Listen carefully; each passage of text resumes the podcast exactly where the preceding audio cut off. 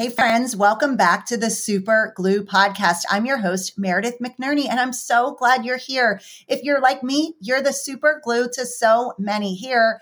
We're going to kick back and relax for a little bit, share in a morning prayer, and then gear up for a kick ass day. Hey, in this episode, we will talk about social contagion. That's right, the behaviors and attitudes of others and their influence on us. So let's jump right in. So, when we talk about having influence take hold of us, that's our affect, our motivation, our attitudes.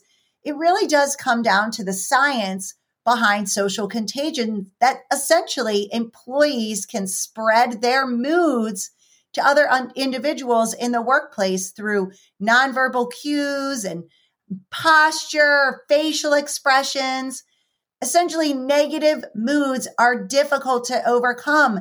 And when we see other employees avoiding work, over time we tend to adopt the same avoidant behavior.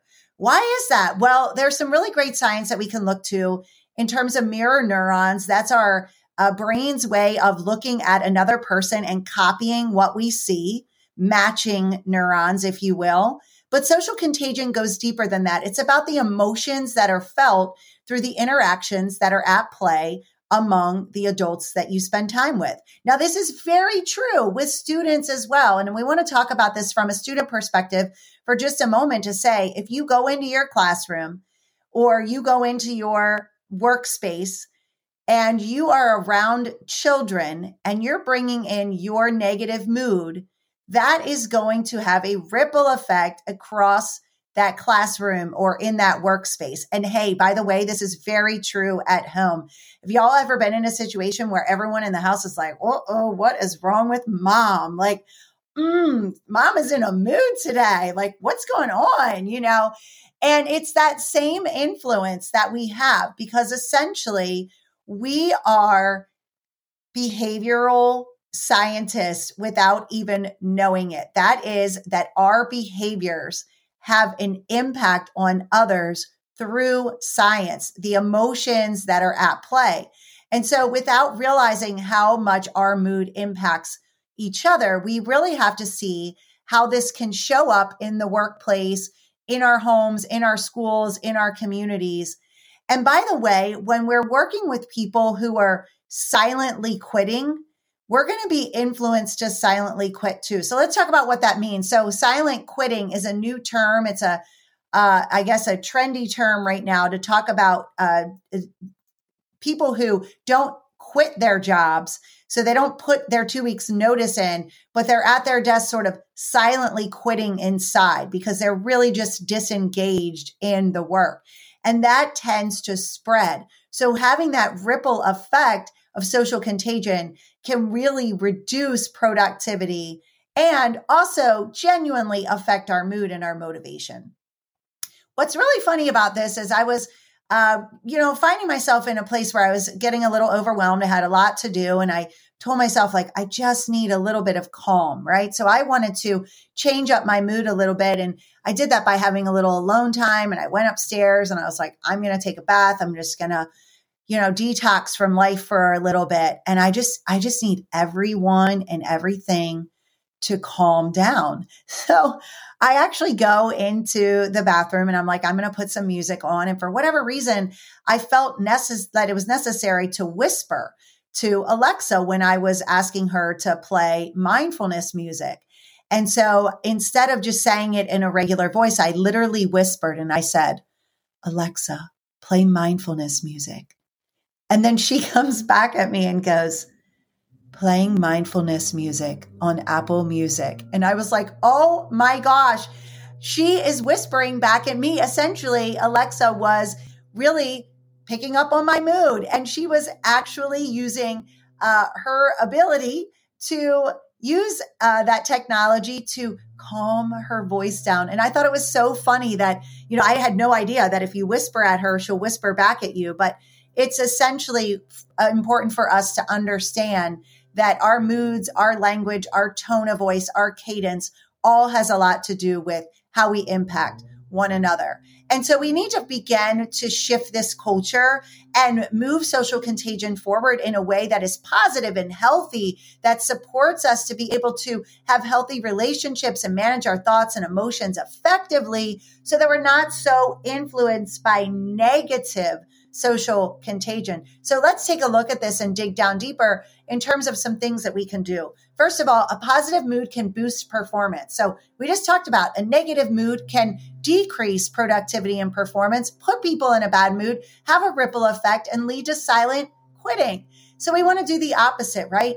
And the first thing we want to do is think about our triggers. What are the triggers that we have for unpleasant emotions? So, for example, you know, if you know there is a certain person that you work with, and every time you walk by them, they're just sort of a trigger for you. They just really are. Be careful with them. You've heard me talk on the podcast before about how I call these my coronavirus people. These are the people I need to stay six feet apart from.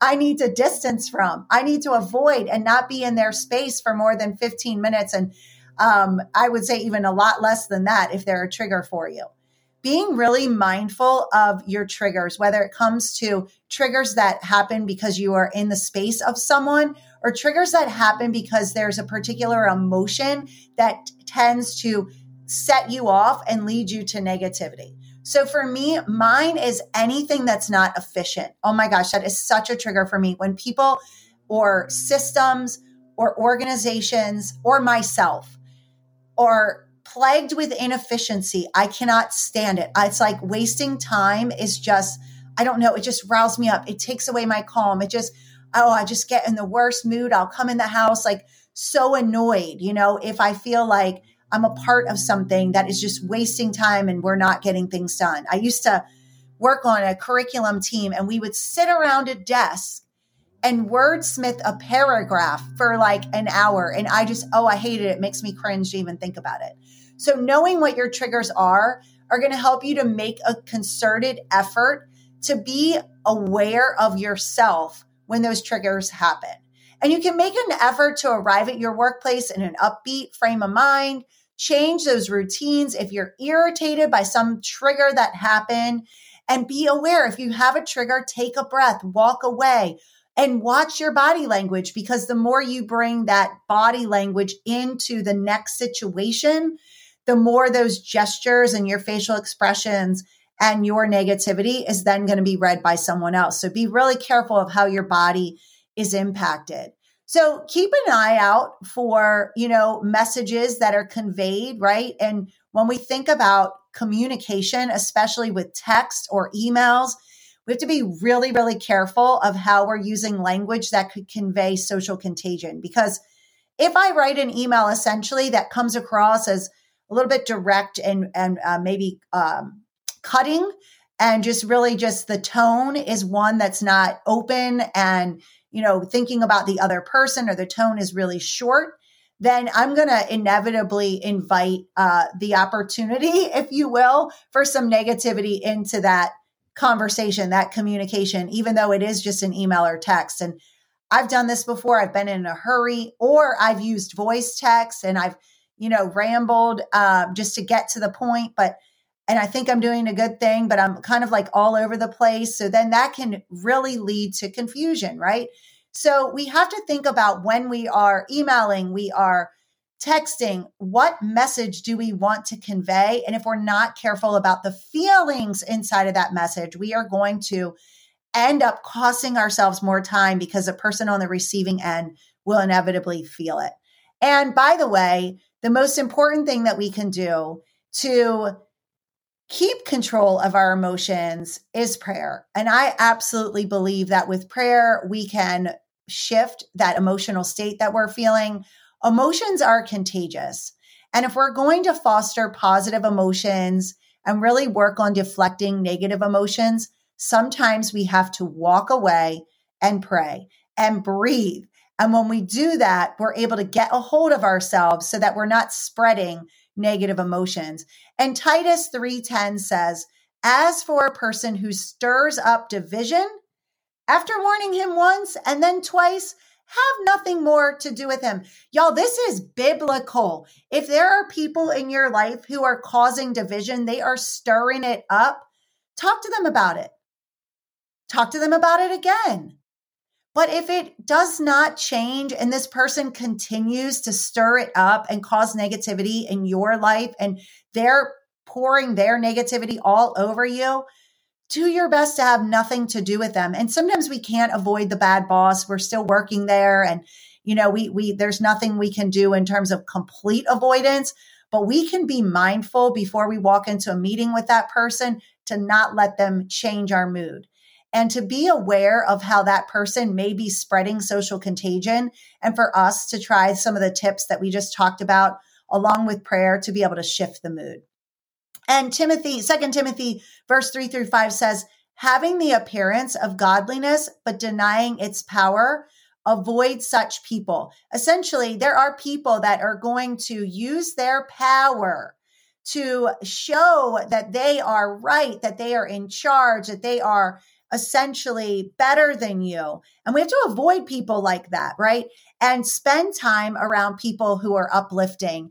And I remember a staff member that I worked with, Cindy Hunt. I want to give a big shout out to her. And if you're listening to this podcast and you know her, please uh, give her a hug for me. But she was always a person I would go to when I needed to shift my mood because I knew with her, I was going to get positivity. I wasn't going to hear all the gossip. I could go to her for a hug or a high five, and she would just take a moment to listen to me and calm things down a little bit. And without even sometimes even realizing it, the social contagion that she gave off was such an impact, were so powerful to me and had such an impact on me.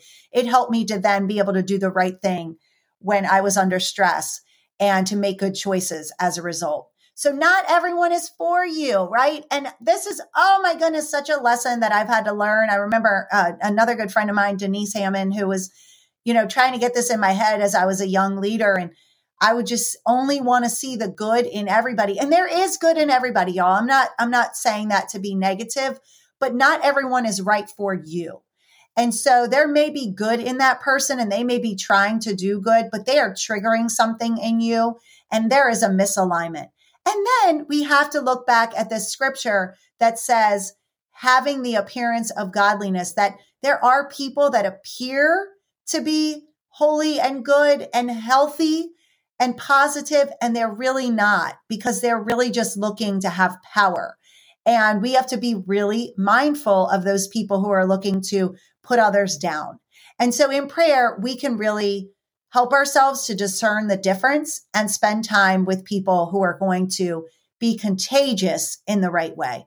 Father God, thank you so much for the wisdom that you give us in scripture. Help us to avoid people who are ultimately continuing to trigger us. Help us to be brave, however, and speak up when we need to, giving people a chance to understand where there may be disconnect and see, Lord, if we can work through conflict. That I know is your ultimate goal for us that we will work together and work through conflict and see the good in one another, but also to be aware of how our mood is so greatly impacted by others. Help us to be people who spread hope, who spread positive energy, and that when we give off mirror neurons, that they are uplifting and upbeat and empowering and they look out for the other person rather than putting people down. Help us to be spreaders of hope and positive emotions in Jesus' name. Amen. Hey, super gluer, get out there and have a kick ass day. Bye.